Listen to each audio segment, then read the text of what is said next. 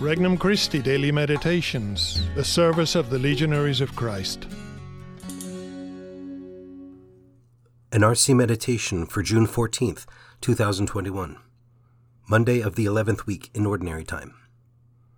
Something radically new. From the Gospel of Matthew, chapter 5. Jesus said to his disciples, "You have heard that it was said, 'An eye for an eye, and a tooth for a tooth.' But I say to you, offer no resistance to one who is evil. When someone strikes you on your right cheek, turn the other one to him as well. If anyone wants to go to law with you over your tunic, hand him your cloak as well. Should anyone press you into service for 1 mile, go with him for 2 miles. Give to the one who asks of you, and do not turn your back on one who wants to borrow." Introductory Prayer. Lord, you present a message that is not easy for my fallen nature to accept. However, I believe in your words, and I trust in you because you alone have the words of eternal life. As I begin this moment of prayer, I turn to you as one in need. I want only to please you in all I do. Petition. Lord, help me to embrace your call to turn the other cheek. First reflection, the leitmotif. Can we discover a unifying thread in this week's Gospel readings? One that stands out is the radical newness of Christ's kingdom. It is new in its fundamental principle, a charity that must extend to loving one's very enemies, Monday and Tuesday. It is new in the intentions which must motivate all our actions, Wednesday. It is new in the way we are to pray to our Father in heaven, Thursday. And finally, it is new in the radical demands it places upon us as followers of Christ.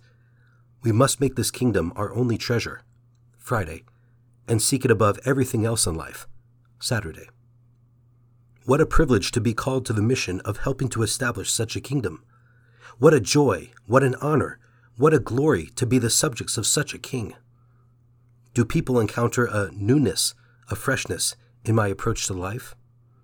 Is it rooted in Christ's new teaching? Second reflection, a new legislator. We find ourselves at the heart of Christ's discourse in his Sermon on the Mount. Our Lord attributes to himself an authority that must have startled and even shocked his Jewish listeners.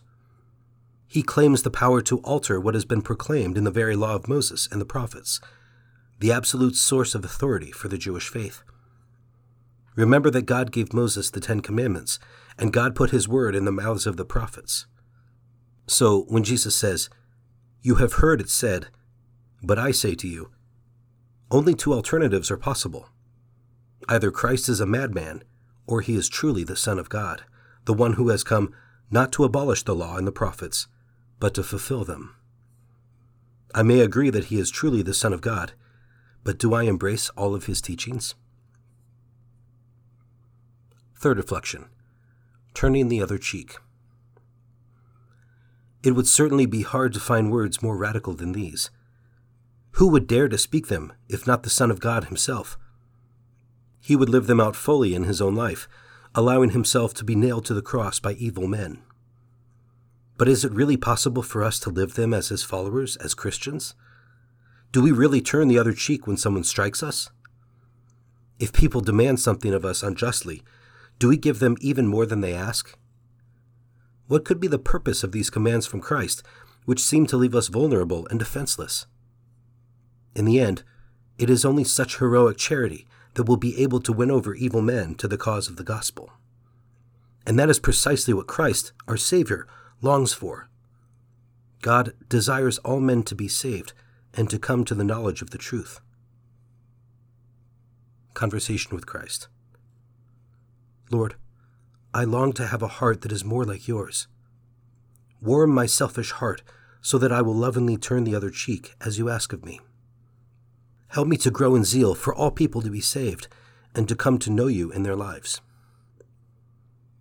Resolution.